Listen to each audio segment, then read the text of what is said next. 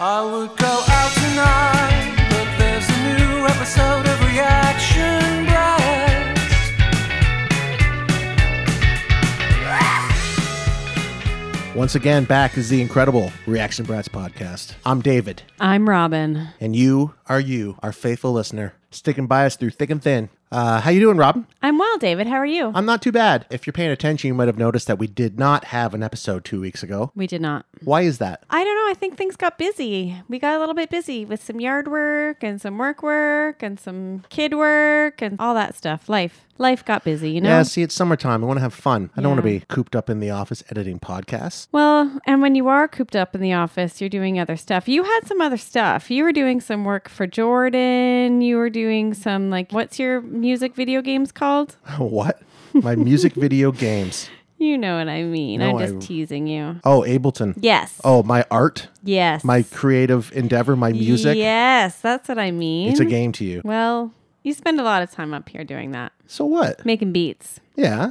Mm-hmm. It's good. I'm just saying it's in place of like when other husbands are doing video games, you're doing Ableton. Oh, okay. That's fair, is it not? It's fair. Ableton's a little. It's a little better than playing video games, making music, It's I would much rather you be doing that than playing video Playing games. video games, Yeah, for sure. Mm-hmm. I agree. But yeah, I was also doing some artwork for a friend's new record, Mm-hmm. and uh, there's always something to do. And it's nice out. It's summertime, and uh, you know, and you're into like the lawn and the Yes. the garden and you're just a, a busy guy these days. I'm at the age where I enjoy doing the yard work. I love it. and I will do the yard work, and uh, I'll have a good old time doing it. It's nice. It's it's a stress reliever, and I like it when things look nice at the old house here. We were happy to take a little break, a little Yeah. reaction brats break. And speaking of summertime fun, we had a little bit of summertime fun on the weekend, didn't we, Robin? We sure did. Some might say too much summertime fun on the weekend. Well, I might have accidentally shotgunned five beers accidentally. Yeah. It wasn't our fault. We were having some people over. for the first time. Who they hadn't They these hadn't seen the house. friends of ours had not been to the house in the entire time that we've been living here, so they came, and uh, a couple of them decided to shotgun a beer or two. And I thought maybe I'll try shotgunning a beer. I hadn't uh, had a drink of alcohol since last August, and I think this was a if you're gonna come back, come back in a big way. So uh, you know, shotgunned a good five or six beer and paid for it the next day. And this is day two of the hangover, and we continue to pay for it. Yeah, still paying for it. It was a fun time though. Enjoyed some uh, Philly cheesesteaks that I made. It's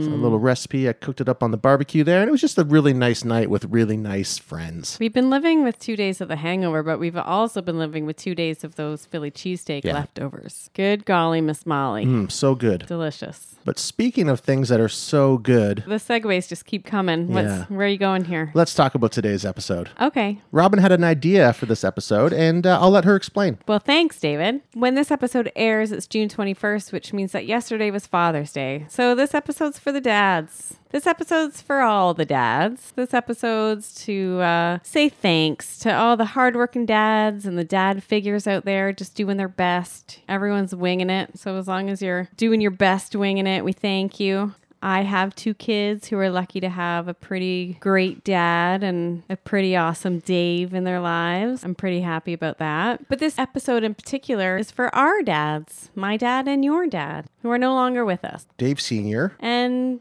Bill, Bill Werbowski. Bill the First. well, he wasn't even. He was a junior and a senior, I guess. There was a, a line of Bill Werbowski's. Yeah, there's many a Dave Dunham. My dad's name was Dave. My brother Mike's middle name is David, and, and my first name is David. So popular name. Mm-hmm. Yeah. and my dad was fond of it, apparently. Yeah.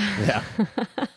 Earlier in the week, we put out on the Instagram looking for what records reminded people of their dads, uh, which was fun. And then also, you know, when your kids grow up, what record are they going to say reminds them of their dad, which those were fun answers. And uh, I also asked my brother. So before recording this, I texted both my brothers saying, What records remind you of dad? And I got some good responses. Want to hear them? yeah, what did they say? What did Dan say first? Well, Dan is your younger brother. Dan's my younger brother. Yeah. He responded with three three things cognac and bologna, bad out of hell, and FYC. Okay, so who's who there? Well, first I thought that he was like messing with me, and I was like, "What the hell is cognac and bologna?" And so I googled it, thinking it was going to be like Weird Al or something, and it's Doug and the Slugs, There and you I was go. like, "Oh my god, totally yes!" He listened to Doug and the Slugs, um, Bad Out of Hell, Meatloaf, and Fine Young Cannibals, and I had completely forgotten that my dad did love the Fine Young Cannibals. What was the third record? Fine Young Cannibals? Ron the Cooked? Yeah. Mm-hmm. Sorry.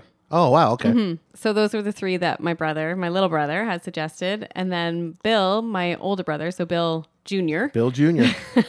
he responded next with a big list. His list was Billy Joel, Piano Man, The Doobie Brothers, What Were Once Vices Are Now Habits, Elton John, Goodbye Yellow Brick Road, Meatloaf, Bad Outta Hell, Billy Joel, Glass Houses, Faces, A Nod is As Good as a Wink, Rod Stewart, Every Picture Tells a Story, and Doug and the Slugs, Music for the Heart of Thinking. So interesting that they both remembered Doug and the Slugs. I didn't remember it at all until until they said it, and that's when it all came back to me. I don't really remember my dad liking some of this stuff, like kind of I guess Billy Joel. I don't really remember him being into the Doobie Brothers or even like Faces and Rod Stewart all that much. I do remember Doug and the Slugs and Meatloaf a lot, but my brother was 4 years older than me and I think as we were a bit older, he was a lot closer to my dad than I was, so that could have a little bit to do with that. It was an interesting relationship that I had with my dad. You know, my parents separated or divorced when I was like 11 or 12. And then after that, he was an every other weekend dad, which I think was pretty normal at that time during a divorce, right? For the dads to be an every other weekend kind of dad. And then when I was 16, he kind of disappeared out of my life. And then he died just as we were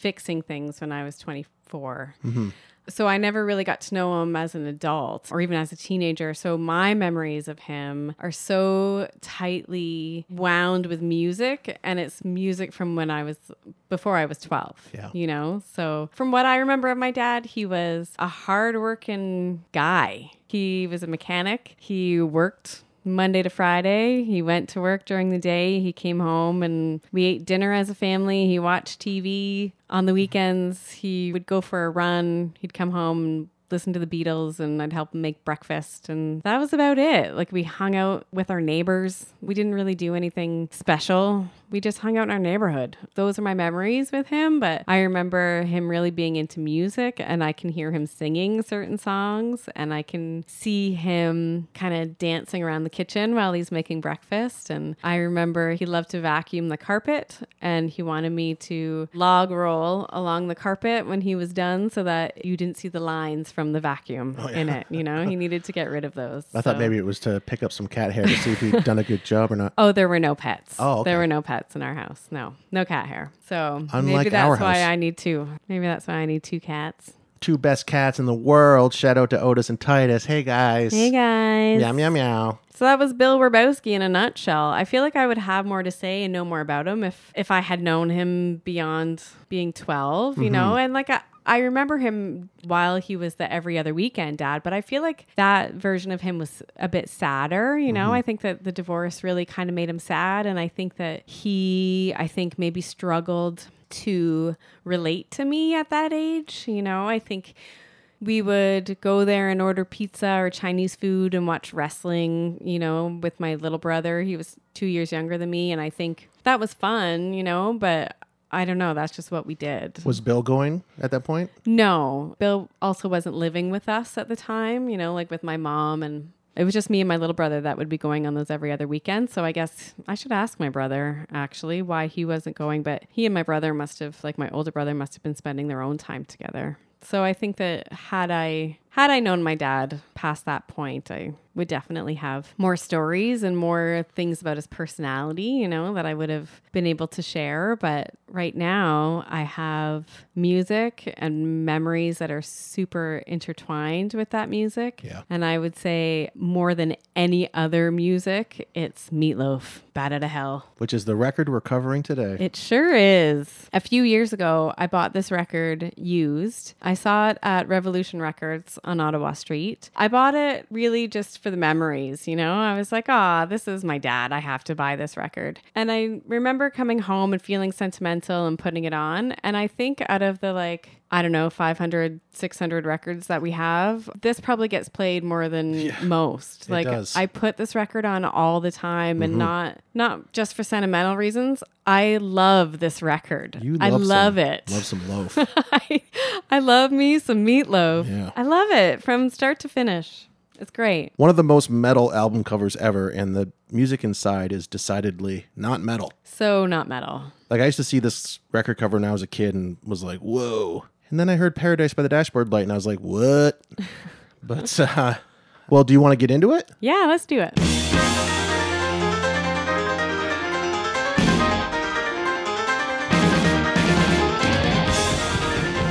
Hey, uh, Robin. Yeah, David. Yeah. What time is it? Time for Wikipedia time. When you just want the facts, it's Wikipedia time. So much I can know. It's Wikipedia time.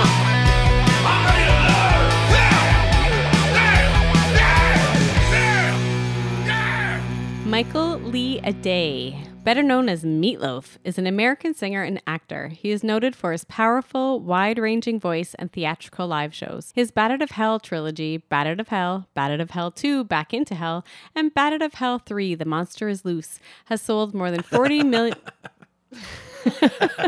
Nice album titles. has sold more than 40 million albums worldwide. More than four decades after its release, the first album still sells an estimated 200,000 copies annually and stayed on the charts for over nine years, making it one of the best selling albums in history. And the record we're doing today is called What? Bat Out of Hell. Bat Out of Hell is the 1977 debut album by American rock singer Meatloaf and composer Jim Steinman. It was developed from a musical, Neverland, a futuristic rock version of Peter Pan, who Steinman That sounds terrible. which Steinman wrote for a workshop in 1974. The album was recorded during 1975 1976 at various studios, including Bearsfield Studios in Woodstock, New York, produced by Todd Rundgren, and released in October 1977 by Cleveland International Epic Records. Its musical style is influenced by Steinem's appreciation of Richard Wagner, Phil Spector, Bruce Springsteen, and The Who. Battered of Hell has spawned two Meatloaf sequel albums, Battered of Hell 2, Back into Hell, and I can't say these album titles And again. Bat Out of Hell 4. Big old bat. Bad Out of Hell is one of the best selling albums of all time, having sold over 50 million copies worldwide. It is certified 14 time platinum by the Recording Industry Association of America. As of June 2019, it has spent 522 weeks in the UK albums chart, the second longest chart run by a studio album. Rolling Stone ranked it at number 343 on its list of the 500 greatest albums of all time. 343. I think it deserves something a little lower. I mean, higher. Higher, I think lower? it deserves something a little higher I on know what the you chart. mean. Yeah. It's like when I have to move the air conditioning, I have to like stop and think for a second. Like, do I need this to go higher or lower? It's always higher. I always need the air conditioning to go higher. But you set the temperature lower, though. No, I set the temperature higher. You set the temperature lower. You set the thermostat to the temperature you, you want the air conditioner to reach. You're turning the temperature up to like 23, 24. The air conditioner shuts off. Yes, I know. Thank you for explaining to me how temperature works. So you're trying to turn the air conditioning off. Yep. Oh, okay. It's way too cold in this house. Oh. that back album cover is awesome. The back album cover is amazing. Um, let's just take a second to appreciate it if Yeah. we can. First, if we move from left to right, we have Meatloaf. Yep, Hmm. Mr. Loaf. Some people call meat. I prefer Mr. Loaf. We watched the classic records, uh, Classic albums. classic albums on Amazon Prime. Amazon Prime. I'm so glad you're here. I wouldn't be able to string a sentence together. Yeah. Uh, I forget everything. But so one night I was at home by myself and I watched the Meatloaf Batted to Hell episode of classic albums on Amazon Prime. And I loved it. But on that, they like his buddies refer to him as meat. And I think that's so unnerving. I can't, I don't like it's meatloaf or it's nothing. Well, if you're a buddy of his, you, you know. Would you call him meat? If that's what he prefers, I'll Gross. call, call him whatever he No. wants. Yeah. No. So on the left side, we have Meatloaf looking dapper in a suit with suspenders, I guess, and some sunglasses, touching a lady's bum. Yes, touching a lady's bum who is she's embracing a guy who just wandered in off the street. No, wait, that's Jim Steinman. That's Jim Steinman. But her back is to us. We don't know who she is. She's, No. It's all very mysterious. I think it's Shelley Long. It might be. She's got a scrunchie. Um, and then Jim Steinman looking um, very small. Looking like uh, he should be on some sort of registry. Yes. yes. He, he does look like that, doesn't That's he? I'm not. Maybe I'll cut that out.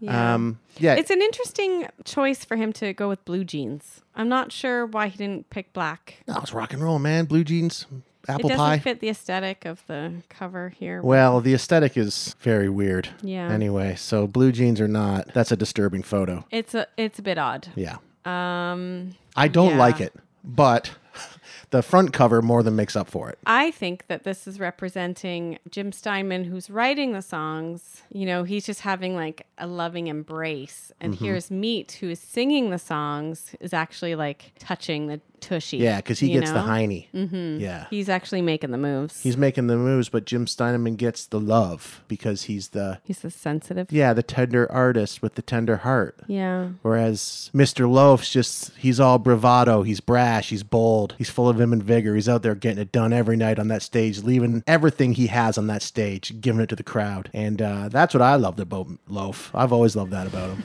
Okay. Track number one, Bat Out of Hell. Like a bat out of hell, I'll be gone when the morning comes.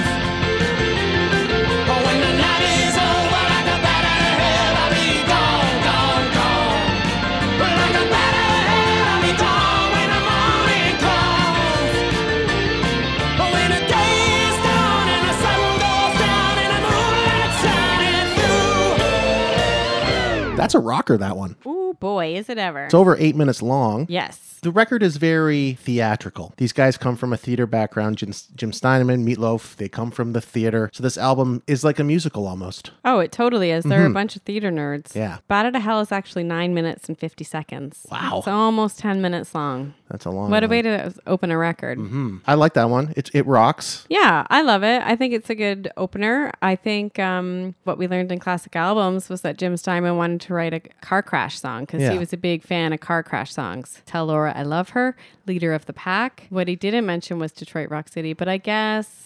I think he's coming more from a 50s, 60s classic rock and roll type Yeah, background. but I guess even though Destroyer came out before this, it took them a year or two to shop this one around. This was actually probably Written written, way before, before, yeah. Mm-hmm. Destroyer or at the same time, right? And uh, the guy's heart bursts out of his chest while it's Yeah. still beating and flies away like a bat out of hell. It sure does.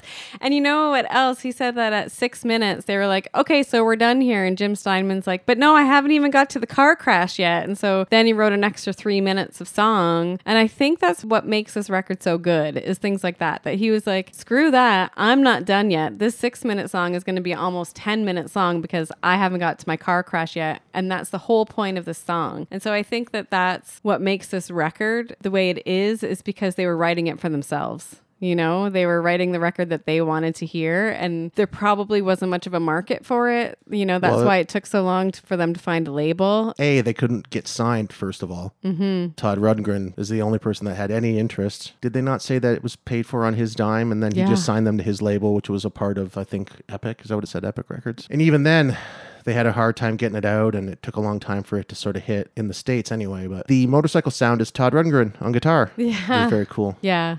Yeah, banging track. Uh, what's up next? Up next is You Took the Words Right Out of My Mouth.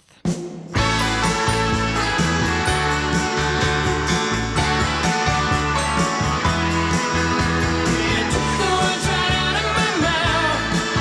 Oh, it must have been while you were kissing me.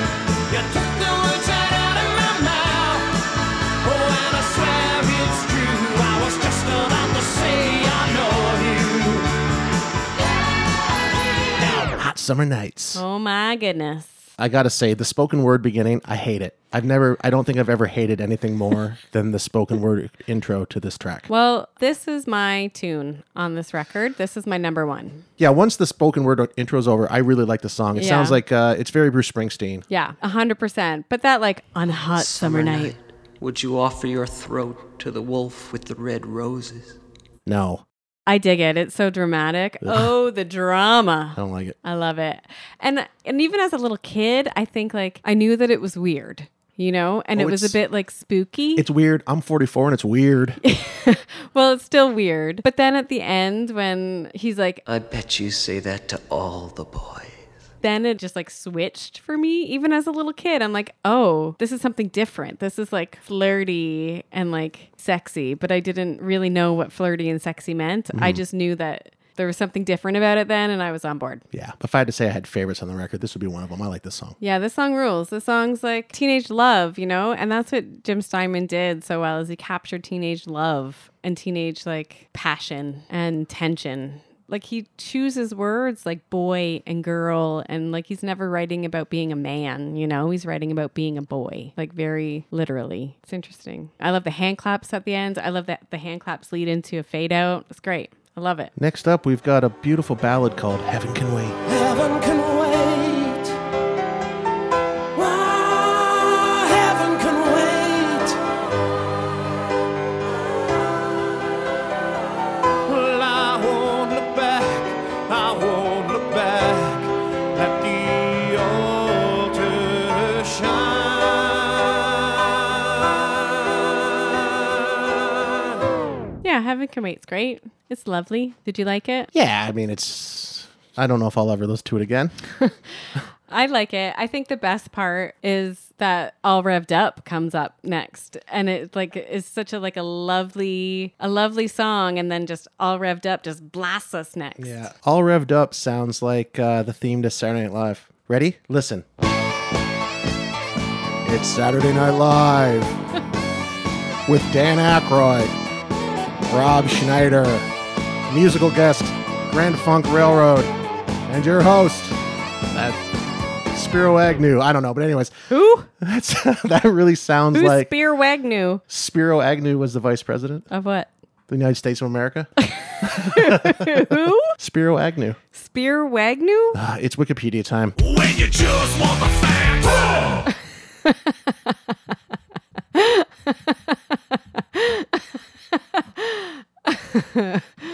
Ah, that's funny. Spiro Theodore Agnew was the 39th Vice President of the United States of America, serving from 69 until his resignation in 1973. He is the second and most recent Vice President to resign the position, the other being John C. Calhoun in 1832. Who doesn't know that? Well, color me silly. I uh, didn't know. Unlike Calhoun, Agnew resigned as a result of a scandal. Anyway, it sounds like Saturday Night Live theme. Yes, it does. I I think you missed a big opportunity there, though. Meatloaf should have been the musical guest. That's a little too on the nose. Is it? Yeah. All revved up. Good song. I like it. I like this Great one as well. song. Yep.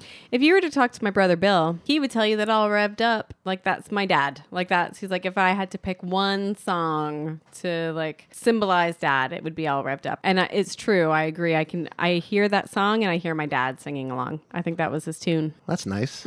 I also remember singing All Dressed Up but Nowhere to Go when I was little. And I remember my dad correcting me but laughing all the time. And so I always still sang All Dressed Up because I knew that it made him laugh. And Mm-hmm. I think he thought it was pretty cute. So I just kept doing it all the time. And I even catch myself now still singing All Dressed Up. I'm like, that's not the words. Next in line is Two Out of Three Ain't Bad. I want you. I want you. I need you. But there ain't no way I'm ever gonna love you. Now don't be sad. 'Cause two out of three ain't bad. Aw, what a song this is. I love it. I know you don't like love songs, but man, this song. Ah, nah, this one's all right. Th- th- This is the thing about this al- album is that it's just you have to just go along for the ride. Yeah. it's so bombastic. It's super corny, but it's fun. Like I, I like listening to it because it's Mm-hmm. Yeah. like Mm-hmm. uh, it's overblown. It's like you can you can get into the spirit of it. Yeah. and this is definitely a song that you can get into the spirit of. I always sing along with this when you play it. Yeah. I change the lyrics. I don't want to share what I changed them You to. shouldn't. No.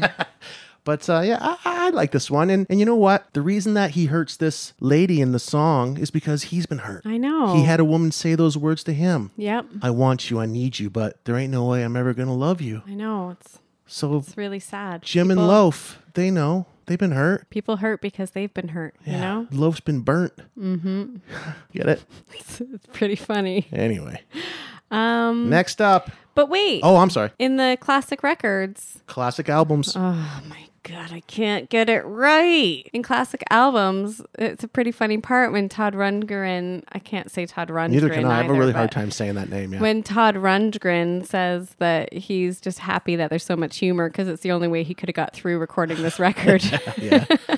yeah. Well, I mean, he stepped up to the plate and pulled it off. It sounds great. oh, it's amazing. Yeah. Well, that's what they said. Todd Rod. We're just gonna call him Todd Todd Rimrum. So can we change his name? They said themselves that Todd Rimrum is the only guy who got it. Yeah. Like they because they didn't want to send demos out because they wanted, um, according to Jim Steinman and Meatloaf, seeing them visually do it, seeing Meatloaf sing these songs is the only way to really understand it. So they would go around and play these songs for Yeah. record company people, and everyone was just like, "What are you guys doing?" Well, and I that was guess- probably part of it too. I think if they were just sending out demos, they probably would have had better luck. No, because the record was completed and they the record company still didn't like it. No one liked it. Well, this was just to get a producer. No, that was trying them to trying to get signed. Them, they were trying to get a record deal going around and playing, and then they just happened to play it for Todd Rundgren, Rimrod. Todd Rundgren. You also have a hard time with Steinman. Why? What did I say? You keep saying Steineman. It's how you say it, isn't it? It's Steinman. Dun-dun-dun-dun-dun-dun. But anyway, I don't. I, I, we lost our train of thought there, but great song, great guys, Meatloaf, wonderful. Next up is the classic "Paradise" by the Dashboard Light. Oh, Oh,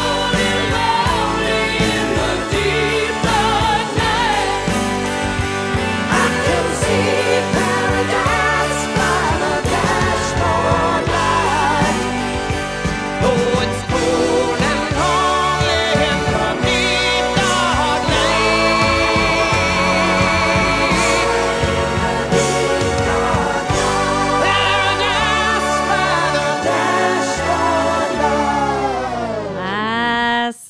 You know, this song has been played at every wedding, every stag and do, every everything, and I'll never get sick of it. I love it. I sing my little heart out. This whole record, I sing my little heart out. Yeah. But good golly, I sing my little heart out with this song. It's fun. It's super fun. It's a classic teenage car sex song. Who can't relate? Who hasn't had classic teenage car sex? Um, I feel like there's going to be a few listeners out there that never got the chance. To have teenage car sex? Yeah. I feel bad for them. Yeah, maybe That's we should kind of cut a that rite out. of passage. Yeah, sorry if that never happened for you. It's not. It's it's it's overrated. Believe me. I thought it was kind of fun. This is another record where the bass playing really stands out. And uh, when it gets to that point in the song where they switch to the baseball announcer doing the play-by-play, it is baseball, right? Yeah. The bass playing gets real tasty in there. Here's a clip.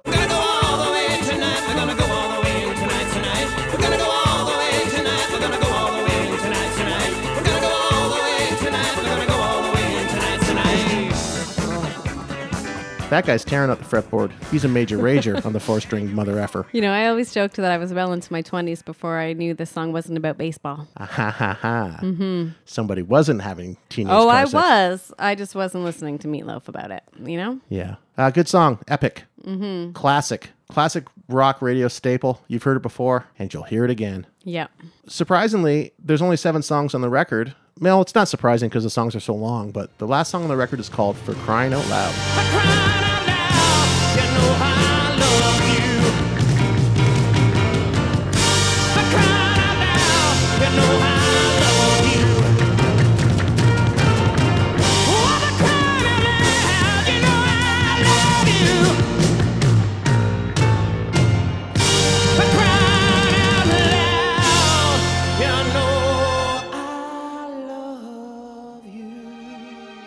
Another uh, piano and voice ballad that eventually just crescendos and just becomes a larger than life rock and roll bonanza. Mm-hmm. And uh, it's cool. Again, fun to listen to. You Yeah, I like it. get in the spirit of it. It's a nice way to end the record. I have a lyric that stood out to me in this song, and that lyric is Oh, I know you belong inside my aching heart, and can't you see my faded Levi's bursting apart? Oh, my. So I. Th- it's one of three things. Mm-hmm. Are they busting apart because they're so old, they're faded, they're falling apart at the seams? Is that what he's Mm-hmm. talking about, or is it because he has an er- uh, a, a, a, an- Yes, an- I think that's what it is. that's what it is, or has Meatloaf just gained a lot of weight?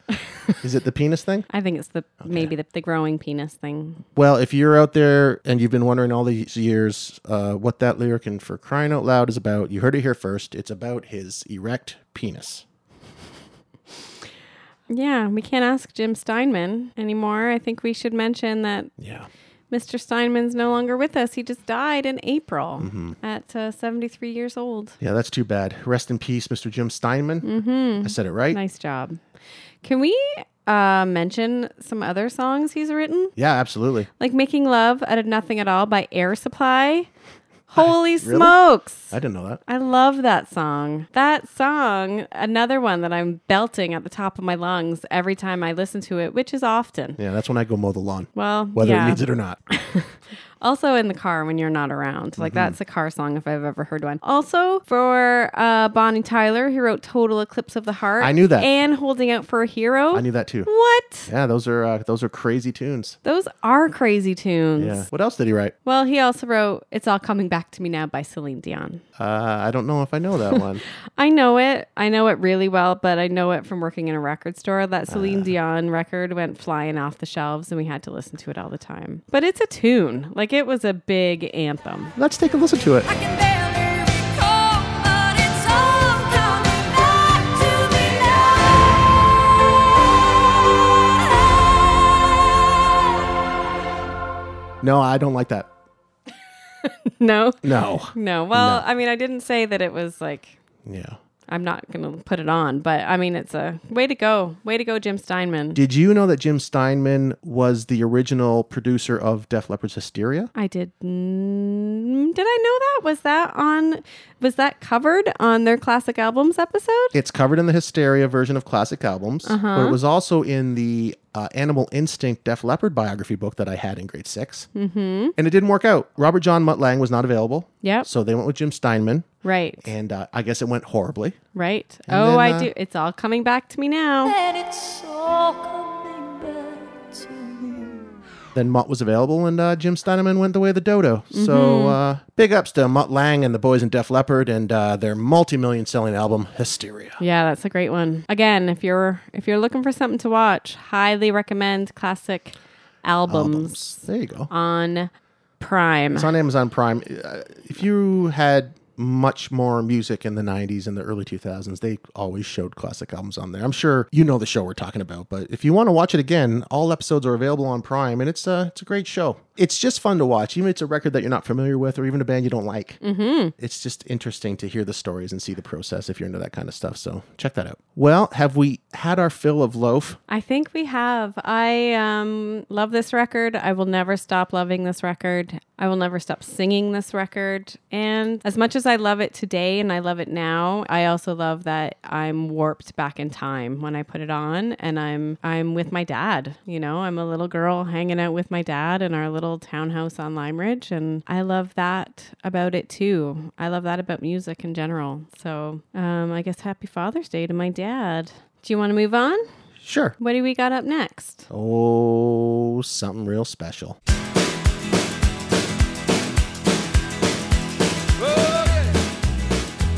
So I think we're going to talk about my dad now, David Roy Dunham. Uh, I am named after him, and uh, he was uh, he was an all all around good dude.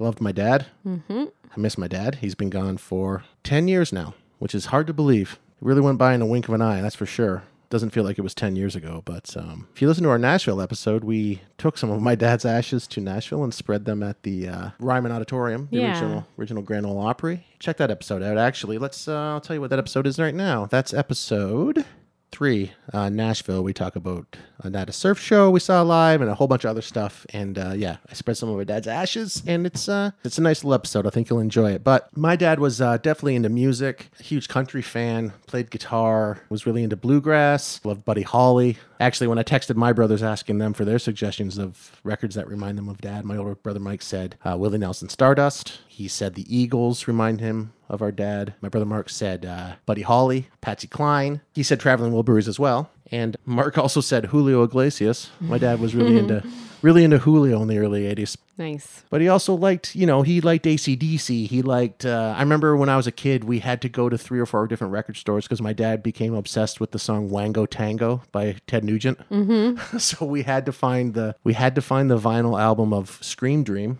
that Wango Tango's on. I remember my dad one morning, it was early, my, Mike would have been asleep. So my dad cranked Wango Tango at the top volume to like get Mike to wake up. So, you know, he liked everything. Do you remember in the early 90s when the ministry song NWO was used in, I think it was Molson Ice commercial? Do you remember Yeah. that? My dad kind of became Uh, obsessed with that song. He's like, what is that? I'm like, it's ministry. He's like, do you have that on CD? I was like, yeah. I think then he heard the rest of the album and was, Was like, like, eh, "Mm, yeah, not for this- me." This is not for me.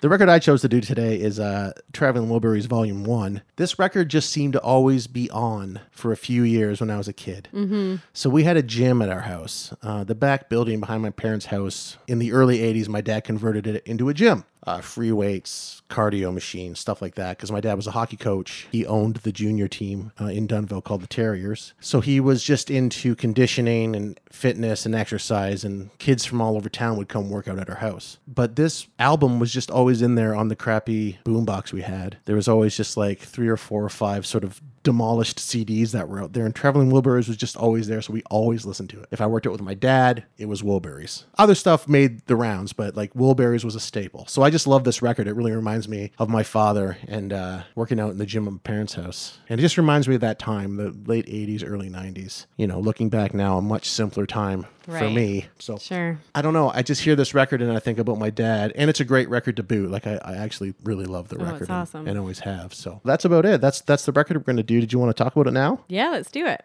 Hey, Robin, Yeah, Dave. what time do you work tomorrow? Uh, like when I get out of bed, probably like I don't know seven. You start work at seven. Well, I just start like whenever I get out of bed. Wow. Why? Um. Well, there's a time for work and there's a time for play. Mm-hmm. And then there's a time for. Say it with me.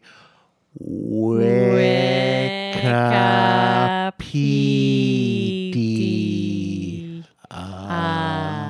When you just want the facts. The Traveling Wilburys, sometimes shortened to The Wilburys, were an English American supergroup consisting of Bob Dylan, George Harrison, Jeff Lynne, Roy Orbison, and Tom Petty, originating from an idea discussed by Harrison and Lynne during the sessions for Harrison's 87 album Cloud 9. The band formed in April of 1988 after the five members united to record a bonus track for Harrison's next European single. When this collaboration, Handled with Care, was deemed too good for such a limited release, the band agreed to record a full album titled Traveling Wilburys Volume 1. Following Orbison's death in December of 88, the Wilburys released a second album, which they titled Traveling Wilburys Volume 3. In 1990. See what they did there? Mm-hmm. And the album we're doing today is Traveling Wilburys Volume 1. It's the debut studio album. It was released in April. No, it was released in October 88 to commercial success and critical acclaim. Although Harrison had long planned to start such a band, the project came about through happenstance. The superest, the most super of supergroups. A super group. Isn't that crazy? Yeah. So unfortunately, Roy Orbison died shortly after the release of this record. And the crazy thing is, Roy Orbison, when he died, was only 52 years Yeah. old. He had a hard life, Yeah. Roy. So I'm not going to get into him now, but if you want to go to Wikipedia and read about Roy, he had some very um, tragic and horrific things happen to him. Um, they obviously must have taken a toll. So unfortunately, he passed in 88 when he was 52, and they did do a second record without Roy. Uh, it's not quite as good. This first album is definitely top to bottom uh, pretty excellent. So let me take a look at that there if you're able to get your hands on the record, the liner notes are actually written by Michael Palin from Monty Python. Do you know I that? know our, our old friend Michael Palin. Yeah. So uncredited. Well, credited to Hugh Hugh Jampton, E.F. Nor Nor. well, I'm not going to try to read the name. It's ridiculous. But yeah, Michael Palin wrote the liner notes. They're quite hilarious. Yeah, check that out. So the first song on the record is the song that they originally recorded to be a B-side to one of George Harrison's songs. It's called "Handle with Care." Reputations changeable, situations tolerable. But baby, you're adorable. Handle me with care. I'm so tired of being lonely. I still have some love to give. Won't you show me that you really care? That is a great song. It's amazing. that Jeff Lynne production is so rich and just has that sound, and it just makes me happy. It's a Yeah. nice, it's a great song. It's a really great song. I love the back of the record with their five guitars, like their Mm-hmm. five guitar cases. Like it's just the whole record, like with the five of them. It's just And I know we've already said it, like what a supergroup, but for real, for these five guys to be making music together, like this is a once in a lifetime kind of deal. Yeah, it really You was. know, of course they wrote a song like "Handle with Care." Like, Mm-hmm. how could they not? They were just friends. It's that's what happens when you're that good and that famous. Your friends are other awesome people. Yeah, yeah. And for George Harrison, um, like from what I've read, interviews with Tom Petty and stuff, and and other like when you watch the Tom Petty, um, the movie, I forget what the Tom Petty movie's called. Running Down a Dream is a 2007 documentary film about Tom Petty and the Heartbreakers. and the Bob Dylan movie. No Direction Home is a 2005 documentary film that traces the life of Bob Dylan. because they're both um, made by. I don't remember words. Is it Martin Scorsese? Yes, they're both made by. Scorsese makes both of those. Yes. Oh, Oh, wow. no, he doesn't make the Tom Petty. It's isn't it Peter Bagdan- Bogdanovich? Bogdanovich makes the Tom Petty. He does the Petty one. Does he do that? Yes, he does. Oh my god, guys! I don't know. I don't know why I have a podcast. I don't. I don't know why anyone listens to anything that comes out of my mouth. But both of those movies are four hours long, and the George Harrison one. Oh, okay, yeah, yeah, yeah. It's George Harrison, whatever it's called. George Harrison, Living in the Material World is a 2011 documentary film directed by Martin Scorsese, based on the life of George Harrison. and Bob Dylan, whatever that one's called, made by Martin Scorsese. Okay. But the interviews, they both talk about the Traveling Wilburys. And in the Tom Petty one, he talks about the Traveling Wilburys. Anyway, there's lots of Traveling Wilbury footage in all three of those movies. And Tom Petty talks about how it was George Harrison's baby, right? Like George Harrison wanted to put the band together. And when you think about how much money George Harrison had, like to be that famous and have that much money and that like you could do whatever you wanted, Mm-hmm. which then goes back to him being friends with the Monty, Python guys, yeah. Python, guys because we just finished watching that Monty Python documentary. What's it called? I don't have any idea. Monty Python, Almost the Truth Lawyer's Cut, is a 2009 television documentary series in six parts that covers 40 years of the surreal comedy group Monty Python. They needed funding for the movie, and he was just like, "I love your movies. I'll fund it," Yeah. and he like paid for it to be made. It was their first movie, so he liked the show enough that he said, "Oh, I, I'm going to pay for it because I want to see it." Right. So Which is a bit crazy. yeah, he was uh he was just a radical dude with radical uh, way of doing things. Yeah. So anyway, the story goes that George Harrison had to go pick up his guitar from Tom Petty's house and was like, "Hey, we're making this song. Why don't you come be in it?" And Tom Petty was like, "Yeah, cool. That sounds good." And then they went over to Bob Dylan's garage where they were recording it. Yeah. That's nuts. Yeah, it's crazy. But I mean, when you're in that world and that's your everyday, that's yeah, just I guess what you it's do. not nuts. You go to Tom Petty's house to get your guitar and you go record at Bob Dylan's. We do that, just that none of us are famous. None of I'll- you are Bob Dylan. I or go to Chris George Bell's house Harrison. to get my uh, guitar and then I go record at Mitch's house, but no one Yeah. knows who we are. But anyway, that resulted in Handle with Care, which we just heard. And then that was the catalyst for the record. Mm-hmm. Song number two is Dirty World.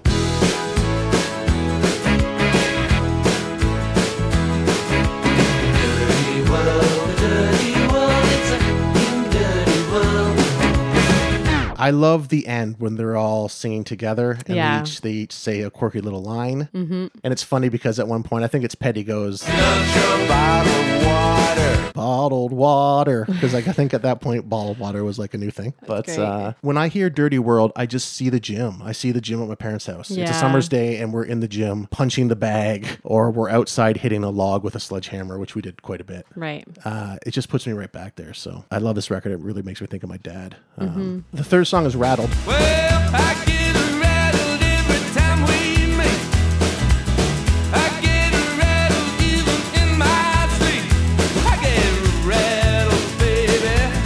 Oh, i think this is the only song that jeff lynne sings a full lead on i mean if that's not jeff lynne I'll be a monkey's uncle at Reaction Brats Pod. Let us know if it's not. I like Rattled. It's kind of a throwback. It's kind of a 50s Yeah. rock and bop. I like it too. Yeah, it's really, really great.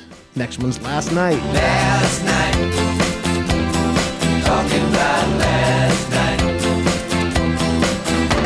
I asked her to marry me, she smiled, pulled out a knife.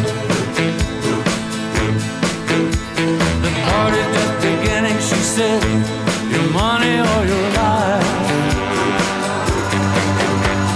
That's just one of those songs that gets stuck in your head. Once it's on, it's in there for the day. Yeah, and the best part of last night is the parts where Roy Orbison sings. Mm-hmm. Those, those are the greatest parts of the song. Speaking of Roy, Not alone anymore. What a tune.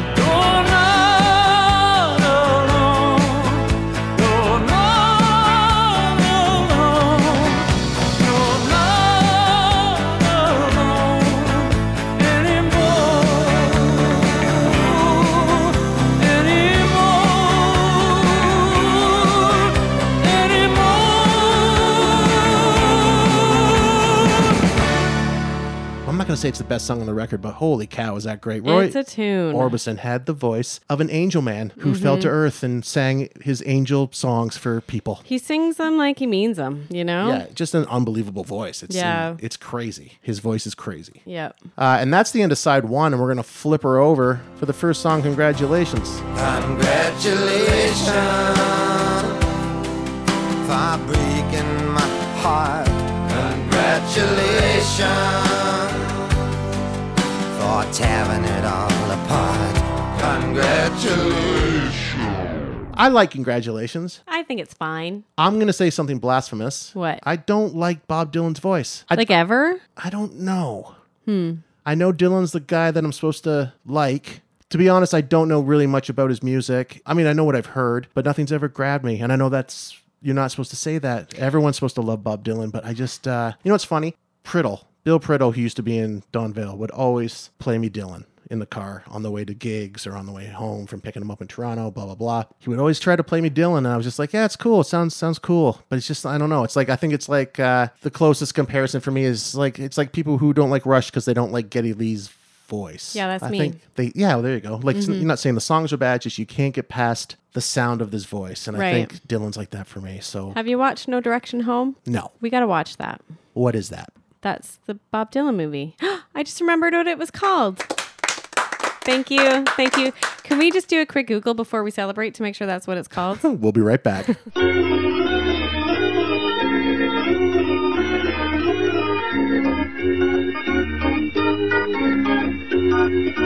and what's the result of the search? I was right. My brain isn't complete mush. yeah, I'll watch that, sure. We, I, I love it. I watch it. I've watched it a bunch of times. Hey, maybe it'll push me over the edge and I'll be a Dylan fan. I'm not saying that I don't like it, I just, nothing's ever grabbed me. And I'm not trying to push them on you. And Mm-hmm. I'm not saying that I'm a super fan. I love No Direction Home. Yeah. And I watch that more often than I put his records on, Okay. you know? Maybe on the day we release this podcast, maybe we'll do an Instagram, uh, Instagram, what are they called? Surveys? When you ask them a question, people Yeah. give you an answer. We'll ask, uh, you know, what's your favorite Dylan or what Dylan do you suggest for Dave? Maybe. Yeah. Let's, uh, if you're, re- if you're hearing this on uh, the Monday, Like, what's your favorite record? yeah, um, we'll find out what people think I should listen to for Dylan. How do I get into Dylan? That's the question today. People are going to say Blood on the Tracks. Or Blonde on Blonde, that's one too, right? Yep. Hey, I'm, I'm up for it. Let Mm-hmm. us know. Go to our Instagram and answer the question. Next up is Heading for the Light. I roll and I tumble through the roses on the palms, and I couldn't see the sun that warmed me. I'm heading for the light. I didn't see that big black cloud hanging over me. And when the rain came down, I was kneeling down. I didn't know this, I was in. I love this one. Yeah, this is up there with my this is one of my favorites. This is Georgie. Absolutely. Yeah. It's so good. The It's great. I don't even know if it's it's not the I don't know what you would call that part of the song. The It'd be f- cooler if I actually sang the lyrics, but that whatever that part of the song is, it's so great. It just makes me want to kiss the sky. Hmm. You know? Yeah. You can kiss the record. I, I- I'll kiss it right now. Yeah. This thing. Give it a big fat one.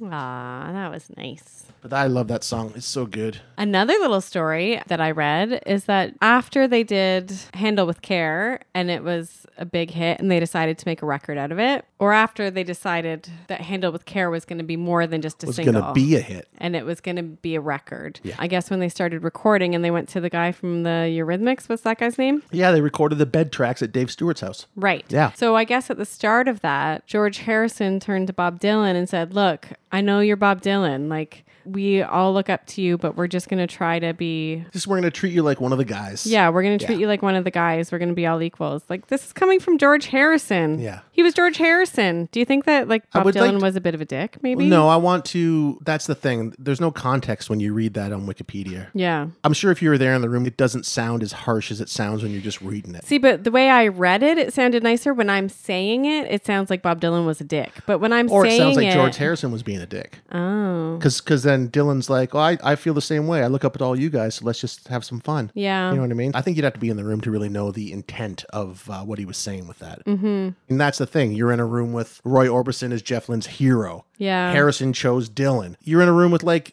gods. I'm sure it was the weirdest for Tom Petty. He's the youngest. He probably Yeah. grew up listening to certainly Roy Orbison Yeah. and the Beatles. and George Harrison, and, yeah. and ELO were huge before Tom Petty was anything. Like for Yeah. him, it must have just been like, holy cow, look where I am. Like what was going through his head? yep. Lucky Duck. He's also the new hot shot, right? Uh, all the literature says that this record reinvigorated his career. Yeah. And Roy Orbison's career and Bob Dylan. Yeah. So I guess Tom Petty was in a downturn when this record was made. So Hmm. interesting stuff. The next song is Margarita. This song's funny because the opening to me sounds like a training montage. like a what montage? Like it's uh, training montage music. oh,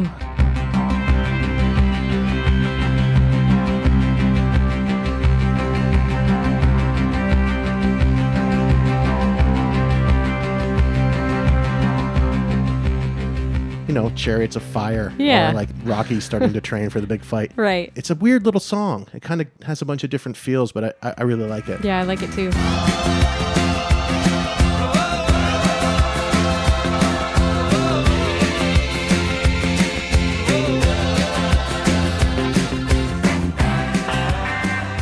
The second last song is Tweeter and the Monkey Man. I prefer the Headstones version. I don't know about you.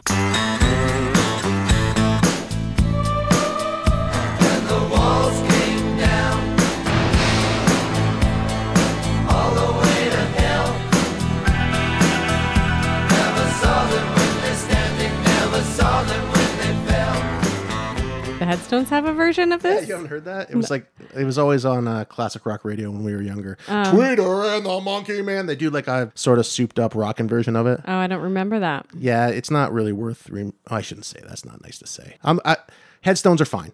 Uh, cool song. It's got a cool little story to it. Google it and read the lyrics. It involves drug deals and undercover cops and people getting shot, and Cool. it's an interesting little little ditty. And the last song on the record is "End of the Line." Ending with a classic. Well, it's alright. Even if the sun don't shine, well, it's alright. We're going to the end of the line.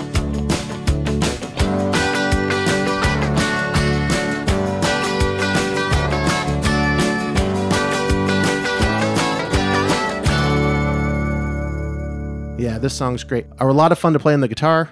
I don't know if you remember, but one day at the old condo, me and the kids were playing this. Yeah, I do remember. They were singing along. I, I don't think they know it. Do they know it? Uh, I would have played this a bunch of times. They, I don't know if they know it like well. they would have heard it. Is this the video after Roy Orbison had died, and yes. they- they just show his guitar for his Yeah, singing on, parts? I think on a rocking chair. Yeah, that's sad. It is sad, but uh, I mean, they got to make this record together, and it's Yeah. uh, 30 years ago. Well, Christ, longer. 33 years old. That's crazy. That is crazy. We are old. And on that note, I know that we've talked about this before, but I'm bringing it up again. It was a tweet by comedian Neil Brennan. Yeah. This isn't funny, but it says was talking with friend about how impossibly old the Traveling Wilburys seemed when they released their music in 1988. I've listed their ages at the time. For some perspective, three of them are no longer alive. Enjoy yourself; it's later than you think. Oh, God. And then it says Bob Dylan, 47, Jeff Lynne, 41. What? Yep, Jeff Lynne was 41? 41 in 1988. Wait a second. Let me think about that. Yeah, I guess he would have been. So Jesus. we're older now. Tom Petty was 37. What? Roy Orbison was 52. And George Harrison was 45. George Harrison was only only 45 years old. I'm turning 45 Yeah. in like a few months. I'll be 45 next year, and, and what have we done? they still look, all of them, every single one of them still look older Yeah, to like, I me look than at- we are now. I look at all those dudes and just think, yeah, those guys look older than I do. Mm-hmm. But maybe they don't. Maybe we have a distorted view of how we look. or maybe they just had a harder life than we did. Well, I think We everybody do? did. I think that's just the standard of living goes up. you know, Yeah. exponentially. So They well, were living rock and roll, they're all drinking, smoking, doing drugs. yeah, doing who knows what. Yeah. So that might have something to do with it. But at the end of the day, it doesn't matter how old they were, but it is crazy to look back and think that they're younger by a few years than we are now. It does put things into perspective, doesn't it? I got to start making my beats Yep. no matter what Robin says. I like your beats. Yeah, I bet. I love you.